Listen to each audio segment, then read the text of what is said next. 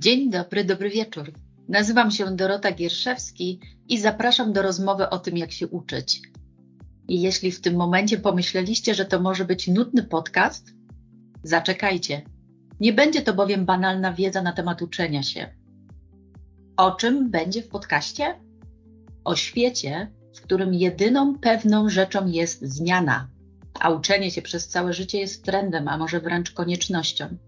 Z pewnością uczenie się ma kluczowe znaczenie dla naszego istnienia, wymaga jednak czasu i cierpliwości. Aby dowiedzieć się, jak się uczyć, warto wiedzieć, jak działa nasz mózg, jakie są zasady skutecznego zapamiętywania, czyli na co koniecznie zwrócić uwagę. Zaczynamy?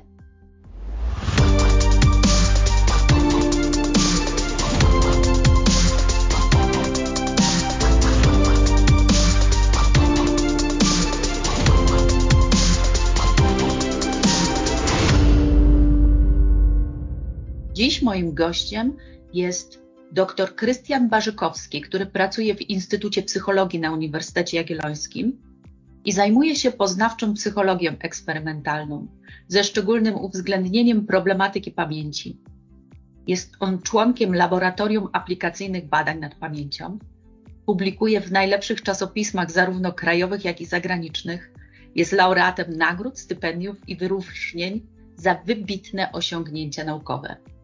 Uczestniczył w licznych projektach naukowych. Kieruje projektem badawczym, który dotyczy, uwaga, analizy roli pamięci w powstawaniu mimowolnych wspomnień autobiograficznych. Dziękuję Ci, że zechciałeś e, ze mną porozmawiać na temat uczenia się i na temat pamięci. Pamięć jest bardzo złożonym systemem. Czym w ogóle jest pamięć?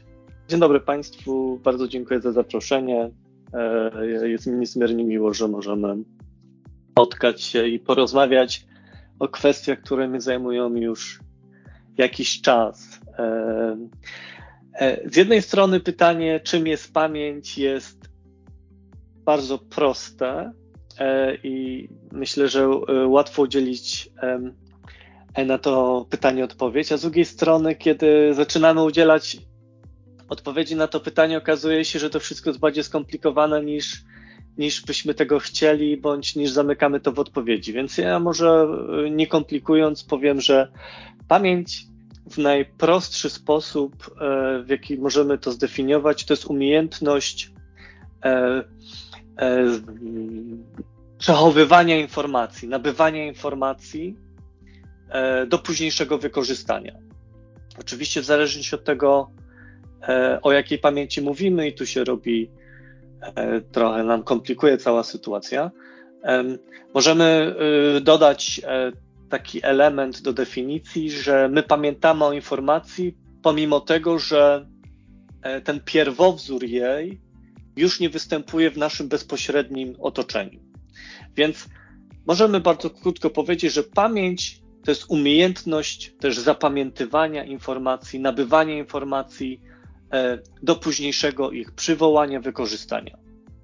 Świetnie, to nam klaruje trochę naszą rozmowę. A powiedz, ponieważ zajmujesz się pamięcią, co dokładnie Cię w niej fascynuje? Mnie fascynuje e, właśnie w jaki sposób to się dzieje, że my potrafimy e, zapamiętywać. To jest bardzo bardzo e, zajmujące, aby zrozumieć ten fenomen, że po pierwsze to się dzieje mimowolnie, to się dzieje e, w sposób całkowicie e, działający w tle. My coś widzimy i jest bardzo duża szansa, że to zapamiętamy, więc i co więcej, będziemy potrafili tę informację, to co żeśmy przed chwilą zapamiętały bądź zapamiętali, wykorzystywać później. Więc mnie fascynują em, procesy, jak to się dzieje, że E, z jednej strony potrafimy coś zapamiętać, z drugiej strony to coś jest przechowywane gdzieś w naszej głowie, e, w zależności od tego, e, to jest może powiedzieć jakiś święty gral, a, aby znaleźć sposób, w jaki nasz mózg koduje tą informację, tę jednostkę informacyjną i w jaki sposób te zmiany biochemiczne potrafią być prze, E, e, transformowane, przekształcane w to, co my pamiętamy, i to jest fascynujące. E, I fascynuje mnie też to, w jaki sposób my przypominamy, w jaki sposób my w jaki sposób rzeczy nam się przypominają, bo też Powiedziałem przed chwilą o pamięci, że z jednej strony możemy łatwo odpowiedzieć na to pytanie, z drugiej strony możemy komplikować, więc teraz troszkę w kierunku tego komplikowania. Trzeba powiedzieć bardzo jasno, że my mamy, zapamiętujemy różnego rodzaju informacje. One różnią się, one różnią się szeregiem rzeczy, ale bardzo dużo i, to też pociąga nam troszeczkę rozumienie pamięci, którą my staramy się kategoryzować, klasyfikować. Ja w tej swojej pracy, takim rdzeniu swojej pracy badawczej i również swojej pracy i e, doktoracie habilitacji zajmuję się e, taką szczególną formą e, pamięci, a więc pamięcią autobiograficzną. Pamięć autobiograficzna to jest e, pamięć odpowiedzialna za pamiętanie naszej osobistej przeszłości, czyli tego, co robiłyśmy, robiliśmy, naszych doświadczeń osobistych. To jest, tak, to jest ta pamięć, która pozwala nam e, przypomnieć sobie, e, gdzie spędzaliśmy bądź spędzałyśmy nasze ostatnie wakacje. E, I mnie fascynuje właśnie, e, w pamięci generalnie wszystko mnie fascynuje. Począwszy od tego, jak to się dzieje, że my zapamiętujemy, e, jak to się dzieje, jak ta pamięć się rozwija, jak to się dzieje, że potrafimy albo świetnie pamiętać, albo wręcz przeciwnie, mamy kłopoty z pamiętaniem. Co zrobić, aby sobie pomóc, żeby, żeby właśnie dobrze tą pamięcią się posługiwać, bo Myślę, że rzadko kiedy myślimy o pamięci, albo jeżeli nie rzadko kiedy, to że jednak e, do, obecnie e, no nie jest to powszechne, jako swoim takim zasobie osobistym. Zasób osobisty rozumiem w tym kontekście jako coś, z czego zdajemy sobie sprawę, że istnieje i potrafimy tym w sposób instrumentalny, ukierunkowany, zorganizowany zarządzać. Tak jak potrafimy, myślę, tworzyć szereg różnych um, sposobów radzenia sobie, na przykład ze stresem. Co zrobić, kiedy wracam po całym dniu pracy, jest piątek i nie chcę, żeby ten stres we mnie siedział do poniedziałku. Co zrobić, żeby, żeby radzić sobie z tym stresem? Czyli mamy pewne algorytmy, sposoby funkcjonowania zoperacjonalizowane, zwerbalizowane, potrafimy podzielić się tym. Tak samo myślę sobie, że pamięć jest czymś podobnym, jest naszym zasobem, który dotychczas jest taki transparentny, to znaczy on jest gdzieś wpisany nam, w, on, on gdzieś jest. My nie mamy często takiej meta świadomości, że mam pamięć i co zrobić, żeby lepiej pamiętać, albo co zrobić, żeby to zapamiętać na później. I myślę sobie, że to jest w tym momencie ważne, żebyśmy zaczęli tą pamięć e, właśnie rozumieć jako swój taki zasób osobisty, który też instru, którym instrumentalnie, świadomie potrafimy zarządzać. I to też mnie właśnie fascynuje, żeby, żeby kształcić e, tego typu podejście do, e, do, do, do, do, do um, sposobu traktowania, do, do, do pamięci. To ważne, co powiedziałeś. To jest tak, że pamięć jest też niezmiernie istotna w procesie uczenia się. Czy zgadzasz się z tym, że dobrą pamięć można wytrenować? Jeżeli tak, to czy dotyczy to wszystkich i kiedy tak naprawdę należałoby zacząć? Mm, był parę, parę wątków e, tutaj się pojawiło. E, tak, e, można powiedzieć, że uczenie się jest generalnie przejawem pamięci i opiera się na pamięci. E, tutaj możemy mieć bardzo różne formy uczenia, ale wszystko Tutaj można było powiedzieć, że na początku jest bodziec, ale bodziec o tyle ma znaczenie, znaczenie, o ile jest pamiętany. E, jeżeli chodzi, czy jesteśmy w stanie e, poprawiać swoją pamięć, czy każdy może poprawiać swoją pamięć, albo czy może wykształcić bardzo dobrą pamięć, to ja uważam, że tak i mamy badania pokazujące, że my co prawda różnimy się. Oczywiście e, e, przechodzimy na ten świat z różnymi zdolnościami. E, przechodzimy, różnimy się w zakresie tego, jak łatwo zapamiętujemy, a jak dobrze zapamiętujemy, ale myślę, że te różnice, one nie są w żadnym wypadku na tyle istotne, żebyśmy mogli powiedzieć, że z dobrą pamięcią to się trzeba urodzić. I tyle. Nie. E, tak naprawdę e, my musimy, moim zdaniem, to jest ten klucz. My możemy pamięć trenować. Niektóre osoby będą musiały troszkę więcej tej energii włożyć w trenowanie swojej pamięci niż inne. I tutaj się może pojawia to zróżnicowanie międzyosobnicze. E, ale, ale co do zasady, ja uważam, i też pokazują nam to wyniki badań, że my możemy ćwiczyć swoją pamięć, możemy usprawniać funkcjonowanie swojej pamięci. E, jeżeli pojawia się pytanie, zapytałaś, kiedy e, dobrze byłoby to zacząć robić, to moja odpowiedź jest jak najwcześniej, ale e, nie ma tutaj generalnie mm, mm, jakiejś takiej jednej odpowiedzi. Na zasadzie, jeżeli nie zaczniemy tego robić w naszym, w, w latach, w, w, w, dzieciństwie, to już potem nie ma sensu.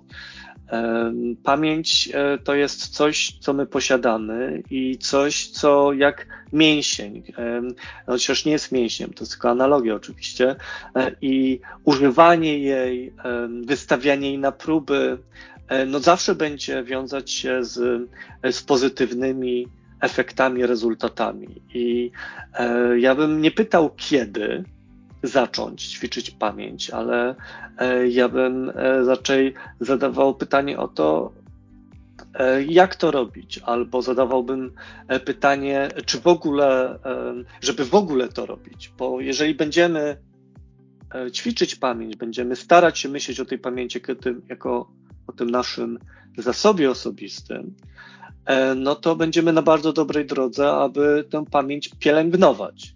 Bo ja myślę, że to jest też ważne, żeby myśleć o nas samych e, w tym kategorii e, takiego myślenia zasobów, które są skończone, ograniczone, aby te zasoby chronić, kultywować, pielęgnować, aby te, te, te, tych zasobów no, nie eksploatować ponad możliwe e, granice bądź prowadzą do wyniszczenia. Więc myślę, że tutaj czas na pielęgnowanie pamięci jak najbardziej w każdym wieku. Ja chciałbym w ogóle, przepraszam jeszcze, ja chciałbym w ogóle, żebyśmy, bardzo sobie życzyłbym tego, żebyśmy my uczyli już dzieci w szkole. Czym jest pamięć, na czym ta pamięć polega, e, co robić, żeby lepiej pamiętać, e, żeby już dzieciaki od od wczesnych lat e, szkolnych wiedziały, że jest coś takiego jak pamięć. Wiedziały, czym jest wspomnienie. Wiedziały, e, co może zrobić, żeby zapamiętać coś, bo tego się nie uczy w sposób sformalizowany, taki ustrukturyzowany, taki świadomy. No i to byłoby pewnie moje takie e, życzenie e, żebyśmy uczyli e, tego osób e, w każdym wieku. To bardzo ważne, co powiedziałeś, bo rzeczywiście w systemie edukacji brakuje takich treści, które przekazywane byłyby młodemu pokoleniu, które potem mieliby dorośli. A dzisiaj trochę rozmawiamy o dorosłych i z punktu widzenia tej pamięci chciałabym Cię też jeszcze zapytać, tak naprawdę to jak zapamiętują dorośli i co w tym zapamiętywaniu oni trwale pamiętają?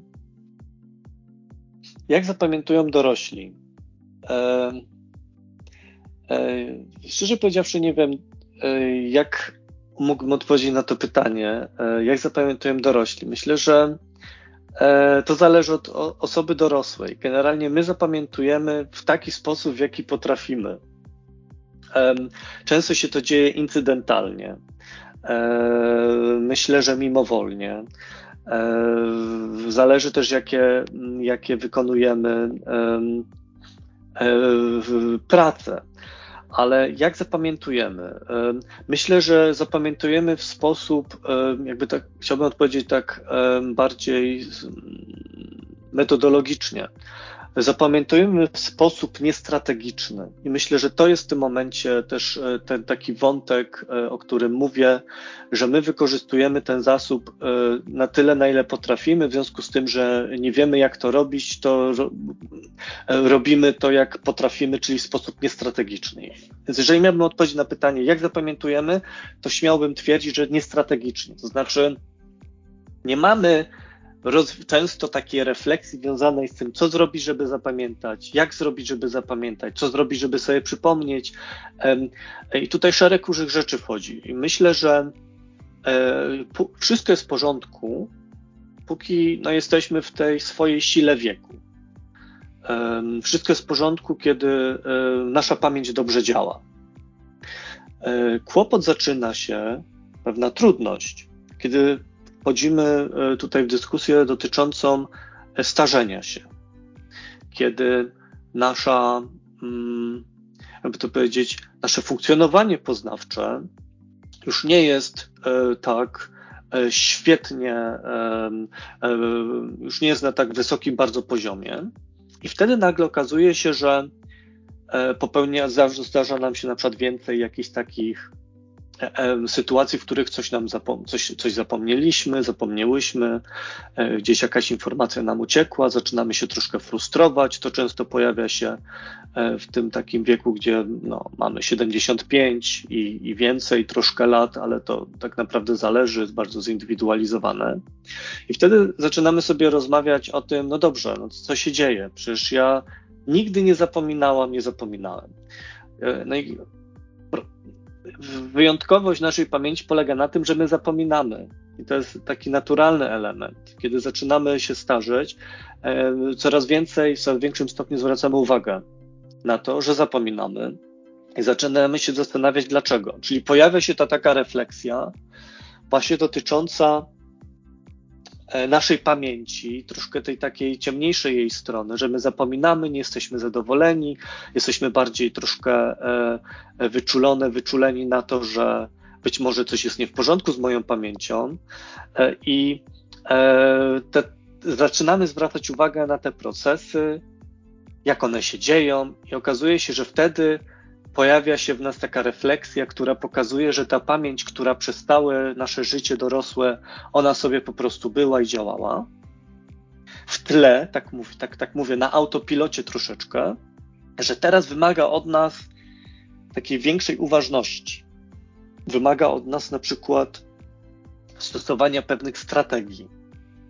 Strategii, które mają za zadanie pomóc nam pamiętać, pomóc nam w mniejszym stopniu zapominać. E, strategii, które e, no, służą do tak naprawdę mm, optymalizacji tego, jak zapamiętujemy, ale coś, o czym wcześniej nie myśleliśmy, bo to po prostu działało i było ok. I nie, pewnie nie czułyśmy, nie czuliśmy potrzeby usprawniania tej swojej pamięci, to kiedy zaczynamy się starzeć, e, zaczynamy też zauważać, że być może coś by tam trzeba było zrobić z tą pamięcią, żeby zapominać mniej. Więc e, myślę, że tak, że e, my jako osoby dorosłe e, zapamiętujemy w sposób no niestrategiczny troszeczkę. Myślę, że niewiele z nas korzysta z jakichś takich ściśle sformalizowanych, zwerbalizowanych metod zapamiętywania. A potem z pewnym czasem, jeżeli się właśnie zaczynamy interesować, no to zaczynamy nabywać takiej metaświadomości, metawiedzy dotyczącej tego, jak ta nasza pamięć działa i na przykład co robić. Jesteśmy coraz bardziej zainteresowani, zainteresowani, żeby szukać. Szukać sposobów na radzenie sobie z tą pamięcią. Dziękuję. Poruszyłeś tutaj y, ważną kwestię związaną z okresem późnej dorosłości, bo tak naprawdę każdy z nas chciałby dostać taką receptę, jak mimo wieku cieszyć się sprawnością i pełnią życia. I wiadomo, że wraz z wiekiem rośnie też ryzyko utraty sprawności e, mózgu, czy właśnie zapamiętywania tego procesu pamięci. Czy te deficyty pamięci u seniorów, które są związane ze starzeniem się umysłu, można łagodzić poprzez jakiś odpowiedni trening? Bardzo ciekawa rzecz e, tutaj pojawiła się mm, w Twoim pytaniu. E, bo tak my, mów, my mamy pewną taką wizję starości. I pewnie to jest e, temat na troszkę inne spotkanie e, w ogóle dotyczące starzenia się poznawczego, ale myślę, że bardzo ważne, żeby w tym momencie powiedzieć sobie, że e, badania e, Lewinsona pokazują, że e, to są takie badania związane z ucieleśnieniem stereotypu, że to jak, to jak my myślimy o starości, starzeniu się bardzo dużym stopniu odzwierciedla to, co nam się przytrafia. I oczywiście ja w tym momencie nie będę może wchodził w bardzo duże szczegóły, ale już sam fakt, jak my myślimy o tej starości, jako my mamy wizję tej starości, już jest pewnym predyktorem tego, jak my się będziemy starzeć, albo w jaki sposób e, ta starość się może nam e, przytrafić. Więc ja chciałbym po pierwsze odczarować w związku z tym taką wizję, że my na starość musimy, albo że powinniśmy oczekiwać mm, tego spadku zdolności, umiejętności intelektualnych. Tutaj nie tyle chodzi o spadek intelekt, tam zdolności funkcjonowania poznawczego, E, co bardzo często wiąże się z tym, że to nasze funkcjonowanie jest troszkę inne. To znaczy, że my, kiedy jesteśmy młodsi, młodsze, e, ja bym powiedział, pracujemy na bardzo wysokich obrotach. Ta nasza pamięć no, jest bardzo wyżyłowana i my często też w warunkach laboratoryjnych obserwujemy e, te wysokie dźwięki, te bardzo wysokie poziomy funkcjonowania. I kiedy przychodzą osoby e, w, powiedzmy tam w wieku 75 plus i więcej, to my widzimy, że one różnią się co prawda od osób młodszych. I tutaj pojawia się ta, ta sugestia, że no, e, e, to starzenie się wiąże się ze spadkiem zdolności poznawczych, ale ja zawsze pytam, no ale co z tego? Jeżeli my w laboratorium sprawdzamy, jaki jest ten poziom maksymalny funkcjonowania, i nagle okazuje się, że e, pół żartem, pół serio osoba w wieku 80 lat pracuje nie na 95%, e, jak osoba 30-letnia, 20-paroletnia, tylko na poziomie 80-75%, co znaczy świetnie funkcjonuje, ale no, wymaga troszkę więcej czasu, nie jest tak biegła, no to ja zawsze pytam, no i co z tego? Czy to już jest, czy to już jest oznaka że my, tego, że powinniśmy się martwić? Że jak osoba młoda zapamiętuje dziesięciocyfrową e, liczbę albo ciąg, dziesięciocyfrowy ciąg znaków, a osoba starsza też za, może zapamiętać, ale powiedzmy, że wymaga to nieco więcej czasu, pewnych większego zaangażowania. To znaczy, że mamy tutaj kłopot. No ja rozumiem, że to jest taka dyskusja e, e, gdzieś tam e, metodologiczna i teoretyczna, ale w tym momencie myślę, że warto, żebyśmy sobie to odczarowali i odczarowały. To nie jest tak, że my musimy oczekiwać, albo że to jest coś nieuchronnego. Właśnie, pytanie, co robić, żeby zachować jak najdłużej świetne funkcjonowanie poznawcze. E, ja myślę, że tu są bardzo proste odpowiedzi na to pytanie. E, jak wiemy, z bardzo prostymi odpowiedziami łatwo powiedzieć, trudniej zrobić. Ale przede wszystkim, i to może być zaskakujące, ruch fizyczny. Ja się zajmuję szeregiem też teoretycznie e, pracujemy nad tym e, praktycznie, nad organizowaniem szeregu różnych takich treningów poznawczych w kontekście starzenia się i ja zawsze mówię, że najlepszy trening poznawczy to nie jest ten trening związany ze siedzeniem przy komputerze i wykonywaniem jakichś tam zadań, komputerowych związanych z klikaniem, odpowiadaniem na ciąg znaków. To oczywiście ma pewne swoje uzasadnienie, w żaden sposób tego nie, de, nie dewaluuje. Ale najlepsze efekty, na przykład w kontekście pamięci, treningu pamięci roboczej, proszę Państwa, to e, uzyskuje się poprzez e, trening tańca, ruch fizyczny, koordynacja wzrokowo-ruchowa, E, koordynacja ciała w odniesieniu do utrzymania rytmu muzyki. I to, jeżeli pytasz mnie, co zrobić, żeby jak najdłużej zachować świetną sprawność intelektualną, poznawczą, to powiem tak. Ruch fizyczny, który jest ruchem nie nadmiernie nas eksploatującym, to jest ruch fizyczny, który dostarcza nam, podnosi nam troszkę e, ciśnienie, który e, nie prowadzi do tego, że musimy po takim ruchu aktywności fizycznej e, się położyć, bo już nic więcej, na nic nas więcej nie stać, tylko taki niezobowiązujący ruch fizyczny, który jest no po prostu przyjemny. Czyli jeżeli mamy dojść do domu, to można wysiąść sobie przystanek wcześniej. To jest ruch fizyczny, na przykład, e, kiedy prowadzono badania nad niebieskimi plamami, czyli takimi miejscami na Ziemi, e, w których najwięcej osób, jest największy odsetek osób dożywających więcej niż 100 lat, 100 i więcej lat, między innymi Barbagia, e, Nikoa, Okinawa, to okazuje się, że właśnie te osoby bardzo często były zaangażowane w niezobowiązujący, nieeksploatujący ruch fizyczny. To były na przykład pasterze, którzy chodzili z owieczkami, nie biegali z owieczkami, chodzili sobie z nimi, spacerowali. Drugi taki element, moim zdaniem bardzo ważny, e, to jest dieta. To jest dieta, to jest dbanie o to, co jemy, dbanie o to, jak dużo jemy. To jest dieta no, najlepsza w tym momencie śródziemnomorska, są takie elementy, w których taka dieta, która nie zawiera bardzo dużo e, czerwonego mięsa, nie mamy, nie mam nic przeciwko mięsu. Po prostu wiemy, że e, e, przesada ze wszystkim jest, może prowadzić do niekorzystnych efektów. No i w tym momencie ta dieta śródziemnomorska jest bardzo zróżnicowana. I jeszcze jeden taki element, Oczywiście tu o diecie my możemy pisać, mówić, e, dużo się o tym pisze, jaka jest dieta najlepsza dla mózgu.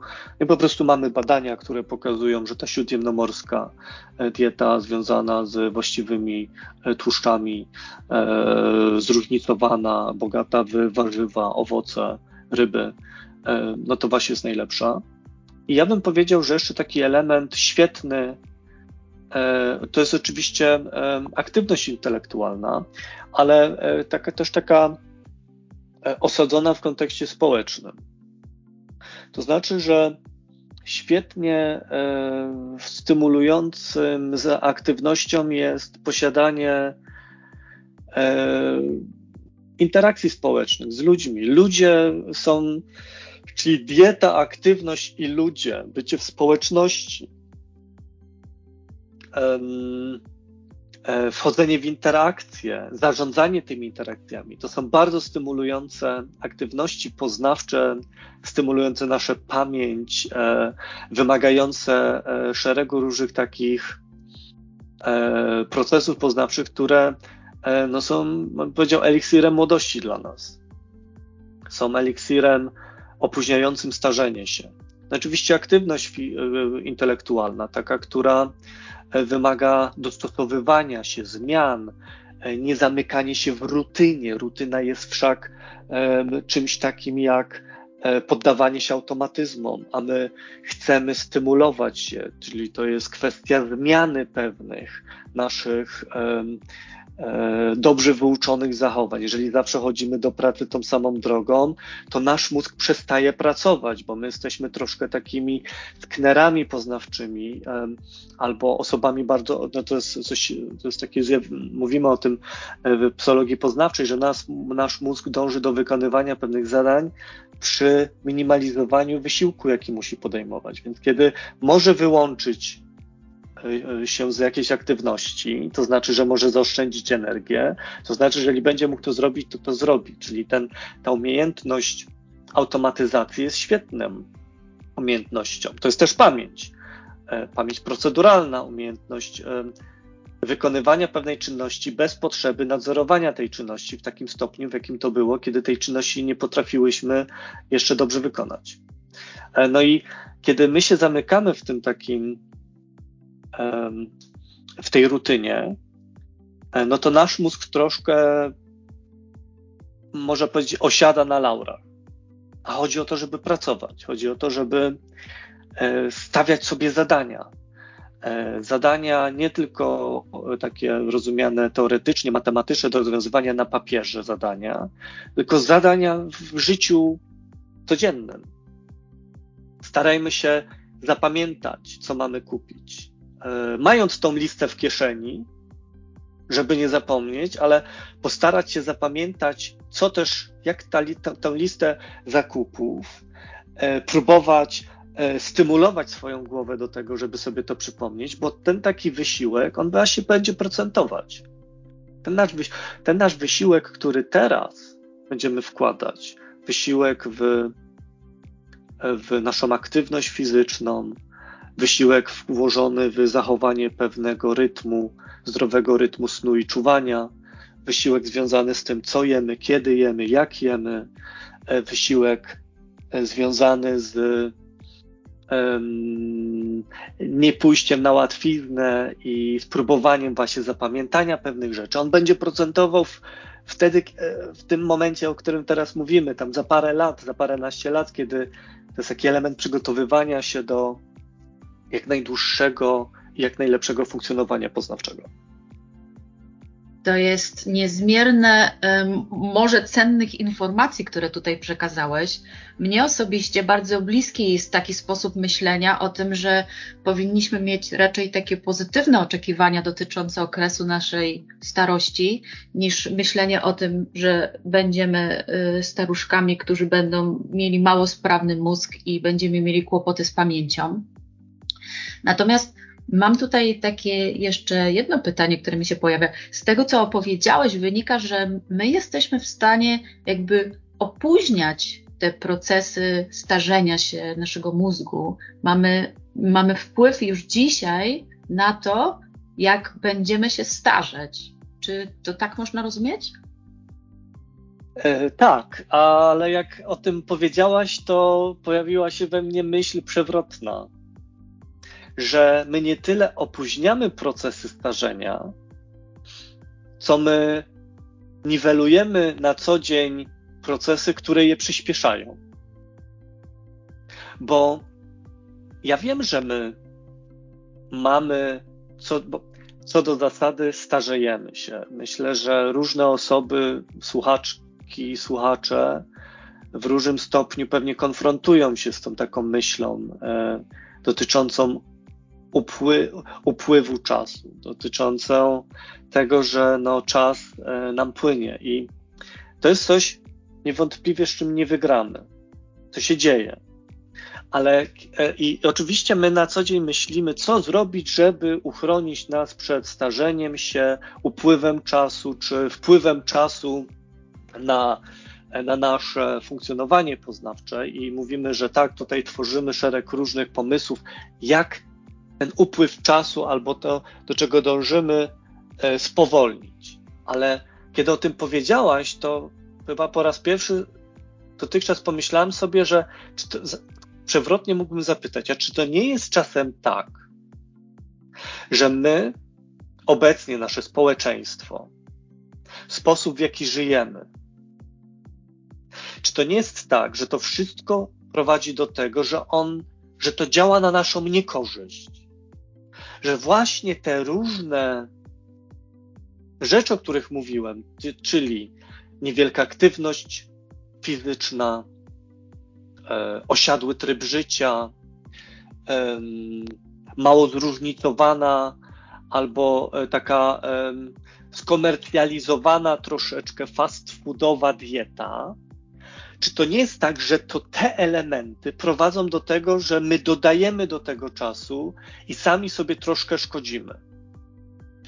I ja myślę troszkę, że to tak jest, mhm. że oczywiście mm, my się zmieniamy, nasza zdolność, wydolność biologiczna się zmienia.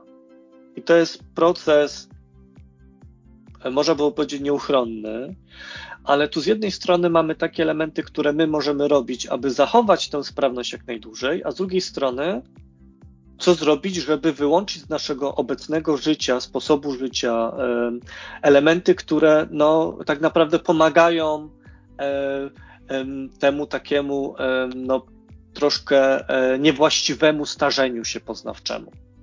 Więc możemy robić tak, możemy spowalniać e, starzenie się, myślę, poprzez niwelowanie tych elementów, które nam to starzenie facylituje, przyspiesza, podkręca. E, to są no, szereg, troszkę jak e, można powiedzieć, e, kwestia ze starzeniem się skóry. Co zrobić, żeby skóra się tak szybko nie starzała? Myślę, że pierwszym elementem jest to no, nie wystawiać tej skóry tak bardzo na promienie słoneczne, bo to właśnie jest ten element, bardzo, kiedy się bardzo mocno opalamy. E, bardzo mocno jest to co, co wakacje, tak? E, na tą opaleniznę bardzo ciężko pracujemy, leżąc e, i smażąc się na słońcu. Oczywiście nie mam nic przeciwko, to jest tylko pewna taka analogia i przykład. No to myślę, że jeżeli, i to jest właśnie przyspieszanie procesu starzenia się skóry. I, i, i my możemy szereg różnych elementów chronić się przed słońcem, nie wystawiać się na tak intensywną ekspozycję słońca, i to już będzie element który myślę, że bardzo dużo zmieni. Bardzo dużo zmieni, bo ta skóra no, nie dostanie, będzie, ona będzie starzała się w swoim tempie, ale nie będzie dodatkowo to podkręcane przez te elementy, które tutaj mamy w swoim otoczeniu. Więc ja pewnie chciałbym myśleć o tym w ten, w ten sposób, że co do zasady czasu nie zatrzymamy. Co do zasady, to nie jest tak, że my coś całkowicie zatrzymamy, ale jesteśmy tak w stanie spowolnić, przy czym to spowolnienie bardzo często wiąże się z tym, jaki tryb życia aktualnie mamy, jaki prowadzimy. E, no i tak przewrotnie chciałbym pewnie też, e, to jest też pewnie ciekawe do przedyskutowania, ale przewrotnie można byłoby pomyśleć, co, co zrobić, aby odjąć temu naturalnemu takiemu upływowi czasu, starzeniu się poznawczemu, co zrobić, aby nie dodawać paliwa. O, nie dodawać paliwa. Nie dodawać tutaj tej oliwy do ognia. Oliwy do tego starzenia się. Myślę, że to jest trafne pytanie i to nasi słuchacze i słuchaczki będą mogli też poddać e, analizie i refleksji, jak oni to robią na co dzień w swoim życiu, na co oni zwracają szczególną uwagę. A wracając jeszcze do pamięci, mam do Ciebie takie pytanie. Pamięć jest też dobra w tworzeniu pewnych nawyków. Jest wiele takich przyzwyczajeń, które e, nie są dla nas korzystne. Co można zrobić z takimi niechcianymi nawykami? E, to jest miecz obosieczny. E, ja tutaj w wcześniejszej e, mojej wypowiedzi właśnie powiedziałem, że my bardzo cieszymy się, że znaczy jesteśmy beneficjentkami, beneficjentami tej takiej automatyzacji naszego funkcjonowania. To znaczy, że to jest potrzebne, że nie musimy, że kiedy już dobrze nabywamy pewną umiejętność, pewną czynność, to y, troszkę możemy jechać na autopilocie. Nie musimy ciągle kontrolować wykonania tej czynności. To jest y, bardzo przydatne. Ale w tym momencie rozumiem, że mówisz o takich sytuacjach, w których y, pojawia się ten miecz obosieczy, czyli że e, nasz mózg tak bardzo się do czegoś przyzwyczaja, że nie potrafimy, że to prowadzi do naszego, to mm, prowadzi do gorszego naszego funkcjonowania na co dzień. I oczywiście wszystko zależy, jak sobie radzić z tego typu nawykami, zależy od nawyku. E, bo powiedzmy sobie szczerze, że e, w takiej analizie, e, w analizie zachowania, które chcemy zmienić, musimy wiedzieć po pierwsze, na czym to zachowanie, ten nawyk polega. I powiedzmy sobie, że dla takiego omówienia przykładu powie, możemy sobie podać przykład nawyku picia kawy i palenia papierosa. Myślę, że to jest takie znamienne wśród moich znajomych. Mam takie wspomnienie, takie przykłady, gdzie wiem, że moi znajomi no, jednak rano to pierwsze co robią, piją filiżankę kawy i ta filiżanka kawy idzie bardzo mocno z, e, z e, jest, jest nawykiem związanym z e, papierosem. I wiem, że te osoby chciały rzucić pić, rzuci, rzucić palenie papierosów w pewnym momencie, no i ten nawyk był tak mocno zakotwiczony, że one no nie mogły. Jednak ta kawa i ten papierus, one ze sobą bardzo mocno szły. Więc to, co w pierwszej kolejności musimy zrobić, zobaczyć, to jest, jakie są wskazówki wzbudzające ten nawyk. Po pierwsze, musimy uświadomić sobie, że posiadamy taki nawyk. Musimy opisać ten nawyk, na czym polega ten nawyk, z czym się wiąże, co mi ten nawyk daje, co załatwia, co ten nawyk wzbudza. Pierwszym elementem radzenia sobie z nawykiem jest niwelowanie, usuwanie ze swojego otoczenia tej wskazówki automatycznie wzbudzających nawyk, automatycznie wzbudzających zachowanie nawykowe. To może być w tym momencie e, ta kawa, która wzbudza potrzebę palenia. Co się stanie z tą potrzebą palenia, jeżeli e, opuścimy rano filiżankę kawy? Oczywiście nie znaczy, że to będzie łatwe, ale pierwszym takim, myślę, elementem jest bardzo dobre poznanie nawyku. To wymaga czasami przegadania, przedyskutowania e, z kimś, kto też troszkę nas zna albo e, kto może nas obserwować, żeby nam pomóc zrozumieć ten nawyk w nas samych, po to, żebyśmy my ten nawyk e, potrafiły, potrafili opisać świadomym, zwerbalizowanym językiem. No i następnie zaczyna się praca z tym nawykiem. Zaczyna się praca z elementami wzbudzającymi ten nawyk, podtrzymującymi ten nawyk, elementami, które wzmacniają, czyli e, prowadzą do tego, że ten nawyk jest korzystnie przez nas postrzegany. Szereg różnych rzeczy się pojawia. Może to być właśnie nawyk palenia papierosu nawyk e, w pewnych sytuacjach. E, to mogą być, no, zależy od nawyku, tak? Mm, to bardzo jest to zindywidualizowana rzecz, ale myślę, że taka złota droga do radzenia sobie z nawykiem to jest bardzo dobre poznanie tego nawyku.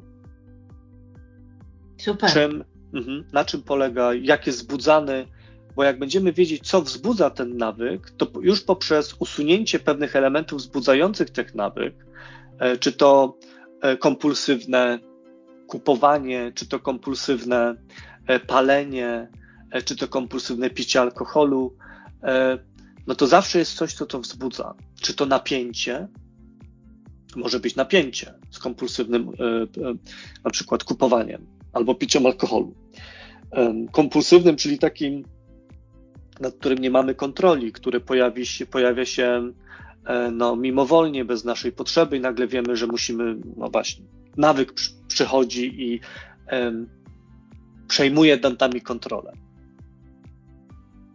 Myślę, że to dobra wiadomość dla wszystkich, którzy posiadają jakieś niechciane nawyki, ponieważ często jest tak, nagrywamy ten podcast na początku roku, a często ludzie na nowy rok mają różne postanowienia, na przykład zmiany pewnych nawyków. To warto, myślę, pogłębić ten temat i wszystkie osoby słuchające będą mogły zastanowić się, czy, czy chcą, bo możliwość taka istnieje, żeby zmienić swój nawyk. Mam jeszcze do Ciebie takie pytanie związane z pamięcią dotyczące tego, że dzieje się tak w naszym życiu, że pamięć czasami ma awarię. Czy nasz mózg ma jakieś kopie zapasowe na taką okoliczność? Mm, jeżeli myślisz, jeżeli mówisz awaria, co masz na myśli? E, pod tym sformułowaniem. Zaburzenia pamięci, zaniki pamięci, mhm. Um, zapominanie. Rozumiem. Um, zda... Myślę, że e, w różnych sytuacjach e, możemy się znaleźć. Mm, ja pamiętam kiedyś byłem bardzo zdziwiony, to było parę lat temu. Byłem chory E, miałem gorączkę e, i e, coś tam grypa mnie ewidentnie rozkładała. Pamiętam, że wracałem do domu i chciałem wypłacić pieniądze z bankomatu i nie mogłem przypomnieć sobie PIN-u. Kompletnie nie mogłem przypomnieć sobie PIN-u. Nie mogłem sobie, i to było tak całkowicie dla mnie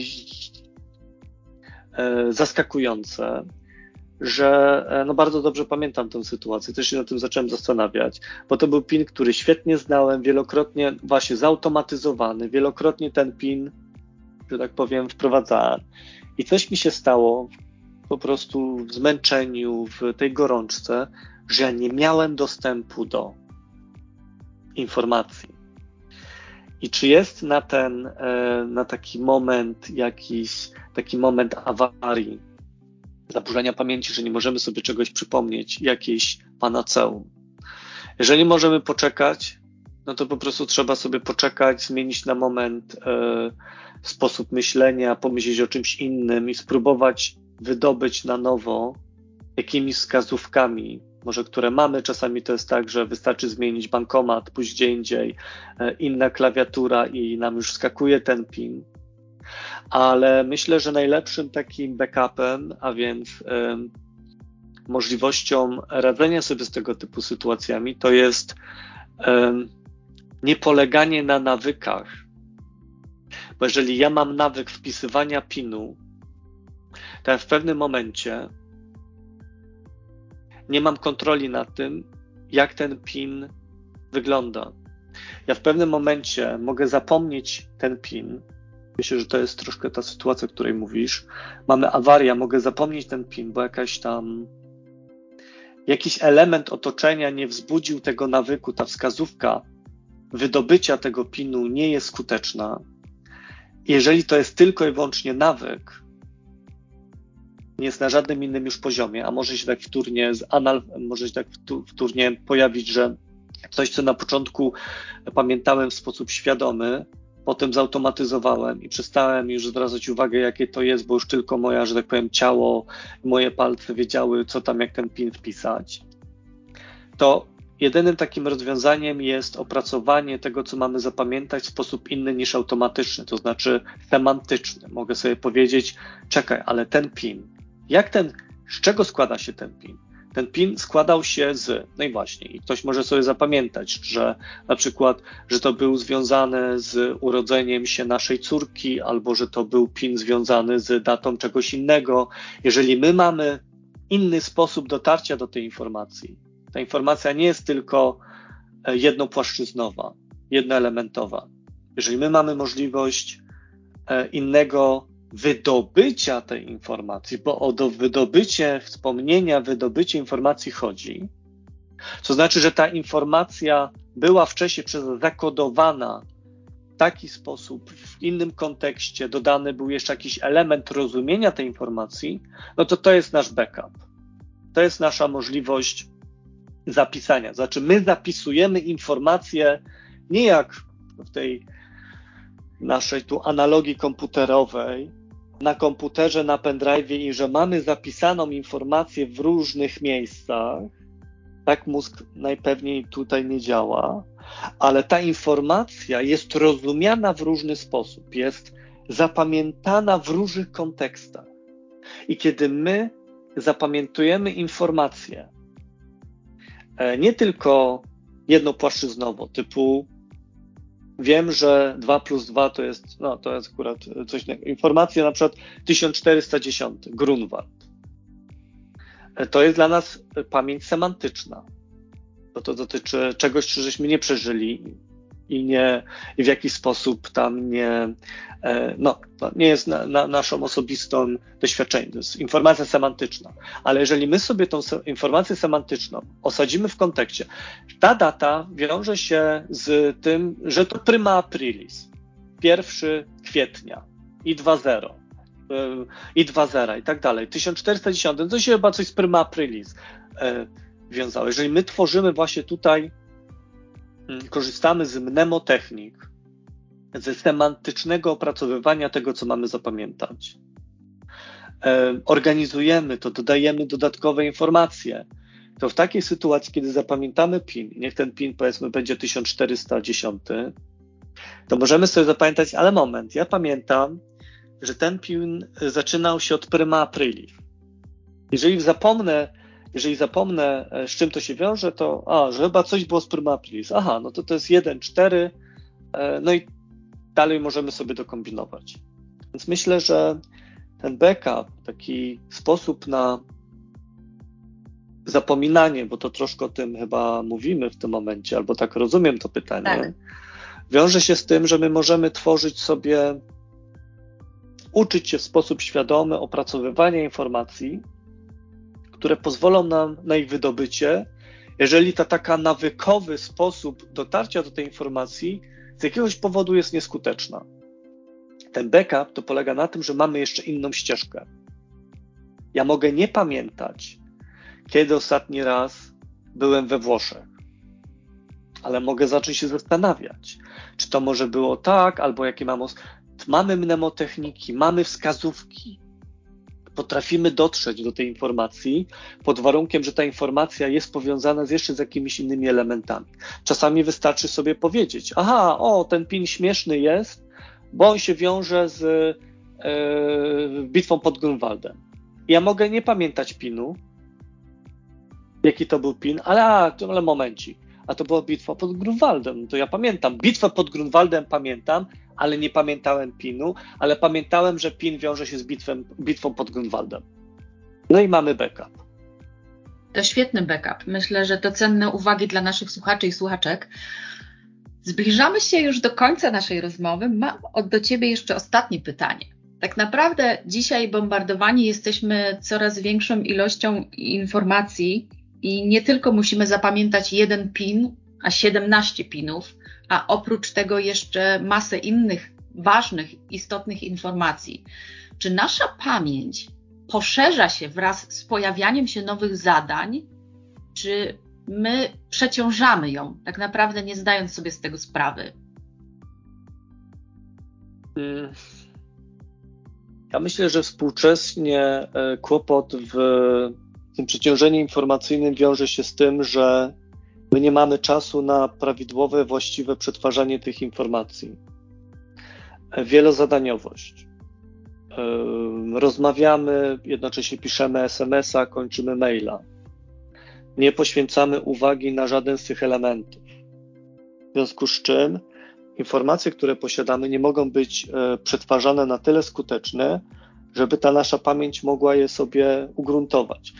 Czy współcześnie ja myślę, że współcześnie jesteśmy wymuszone i wymuszeni do tego, aby więcej pamiętać. Pod, pod tym względem pewnie bardzo różnimy się do osób, które um, żyły 100 czy 200 lat temu. Dlaczego? Bo my codziennie jesteśmy sprawdzane i sprawdzani. Ja nie chcę powiedzieć, że nasza pamięć się poszerza, bo to byłoby ryzykowne teoretycznie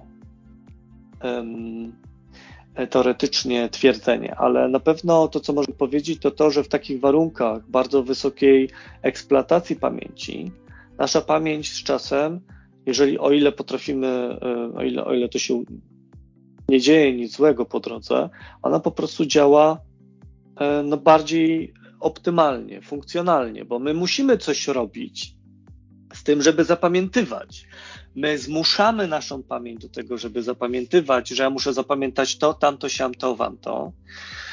E, no i to się tak dzieje mimowolnie, z różnym oczywiście skutkiem. Więc e, ten, ten natłok informacji, no to ogromną presję na nas wzbudza do tego, aby, aby w jakiś sposób um, tą pamięć ćwiczyć. Ale z drugiej strony tego jest wszystkiego tak dużo, że my nie jesteśmy w stanie tego spamiętać. Nie jesteśmy w stanie tego mm, przeprocesować, przetworzyć e, w tych warunkach, w tej takiej presji, którą, e, która na nas jest bardzo często. W związku z tym, moim zdaniem, trzeba e, no, współcześnie kluczem do dobrego funkcjonowania, myślę, to jest umiejętność mądrej, rozsądnej selekcji. To troszeczkę jak strony internetowe, na które wchodzimy, niech to będą jakieś portale informacyjne. Ktoś, kto długo już e, powiedzmy korzysta z internetu, e, kompletnie nie zwraca uwagi na, na te reklamy migające, różne tam światełka. Zazwyczaj już nie, po prostu wiemy, co chcemy i na co zwracamy uwagę. Mamy świetnie wykształcone filtry hamowania informacji zbędnych. Ja to pamiętam e, z własnego doświadczenia, jak tatę, e, który miał 75 lat wówczas, e, jak uczyłem go tam różnych surfowania po internecie. O. I pamiętam, jak na tych pierwszych swoich krokach uczenia się, o tutaj jest portal internetowy, tu informacje. Ja pamiętam, że ja bardzo dużo czasu uczyłem go odróżniać to, na co ma zwracać uwagę, od reklam. Bo mówię mu, ale to jest nieważne, tym się nie przejmuj. Ja to wiedziałem, ale musiałem to wytłumaczyć właśnie osobie, która stawiała swoje kroki w tym surfingu internetowym, e, jak selekcjonować informacje. I myślę, że jeżeli nauczymy się selekcjonowania informacji, to to bombardowanie troszkę e, zmniejszy e, swój, swój ten przemoży wpływ na, nasz, na nasze przeciążenie. To jest umiejętność odróżniania maila e, spam. Myślę, że sporo osób, słuchaczek i słuchaczy, dostaje spamy i gdybyśmy mieli to wszystko czytać, no to oczywiście jesteśmy bardzo przeciążeni. A teraz automatycznie wiemy, aha, to jest spam. Wiadomo, czasami się możemy pomylić, ale co do zasady, jednak ta selekcja informacji jest w tym momencie ważna. Dlaczego? Dlatego, że kiedy wyselekcjonujemy informację, kiedy będziemy wiedzieć, że to jest, to jest informacja, którą ja chcę i ona jest warta zapamiętania, no to wtedy zaczyna się tak naprawdę troszkę e, walka o to, aby tą informację zapamiętać. Czyli w pierwszej kolejności świadomie przetwarzamy. Skupiam się na tym, co chcę zapamiętać. Próbuję to zapamiętać w sposób świadomy, próbuję to skojarzyć, stworzyć sobie drogi alternatywne do dotarcia do tej informacji. Bo my oczywiście możemy zapamiętać listę zakupu.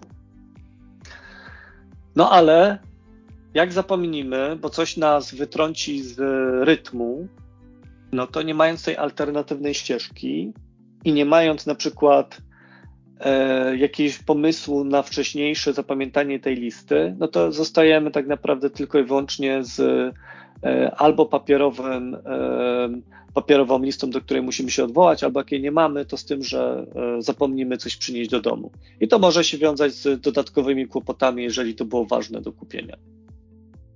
Mhm. I to byłaby też ważna puenta tej naszej dzisiejszej rozmowy. Czyli kluczem do życia w tym świecie, w którym pojawia się coraz większy, więcej informacji, coraz większa ilość informacji, jest ich prawidłowa selekcja. A o tym być może porozmawiamy jeszcze kiedyś. Bardzo serdecznie dziękuję Ci za tą dzisiejszą rozmowę. Jestem wdzięczna za to, że znalazłeś czas i myślę, że dla naszych słuchaczy i słuchaczek była to ciekawa e, podróż po procesach myślowych, po pamięci i uczeniu się. Dziękuję za rozmowę. Do zobaczenia. Bardzo dziękuję.